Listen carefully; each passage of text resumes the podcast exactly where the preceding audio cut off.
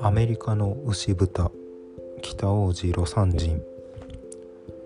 小島正次郎君シカゴの話の続きを書きます。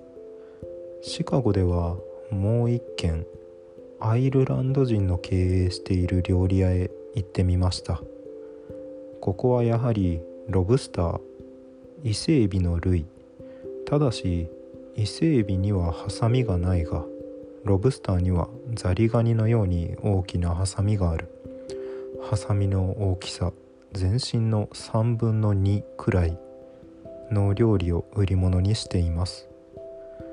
水族館のようにガラスのケースの中に塩水を満たし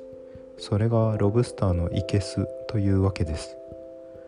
客はガラス越しに見て好きな大きさのやつを選べばそれをすぐ料理してくれる仕掛けになっていますが味はサンフランシスコのグロットイタリア料理店で食べた伊勢エビとは比較にならずロブスターは頭が大きいからもしかしたら脳みそがうまいかもしれないと思い食べてみましたが一向うまくなく肉は締まりすぎていて味がありません。さてニューヨークですがここでも土地の人が最初に案内してくれた家はアイルランド料理店。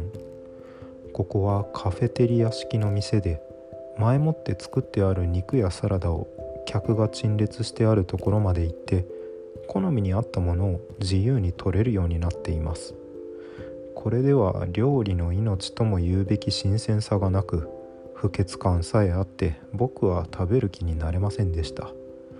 そこで特に注文してビーフステーキを焼いてもらいましたが日本の牛肉の方がはるかにうまい。ただし焼き方は割にようござんした。驚いたことにビーフステーキの大きさは日本の3倍もあり2人で13ドル50セント取られました。概してアメリカの牛豚類の肉はうまくありません。かろうじて子羊の脇腹の肉が合格程度。ミルクも卵もよろしからず。ニューヨークについての最初の印象はアメリカ人の食欲の旺盛さと食べ方の実に事務的なことです。例えばマンハッタンですが街の1ブロックの核は必ずドラッグストアが占めています。ここではご存知のように薬ばかりでなく郵便切手日用雑貨からソーダ水アイスクリームなどを売り軽い食事もできるようになっています。店の左側がスタンド式の食堂という作りが多い。見ていると客は大抵ハンバーグとケーキ。それにオレンジジュース。このくらいのものを注文して瞬くうちに食べてしまうとさっさとまた雑踏の中へ紛れ込んでいきます。ここで満腹するには2ドルまではかかりません。朝食の場合ですとトースト10セントハムエッグ30セントそれにコーヒー20セントこれで十分です。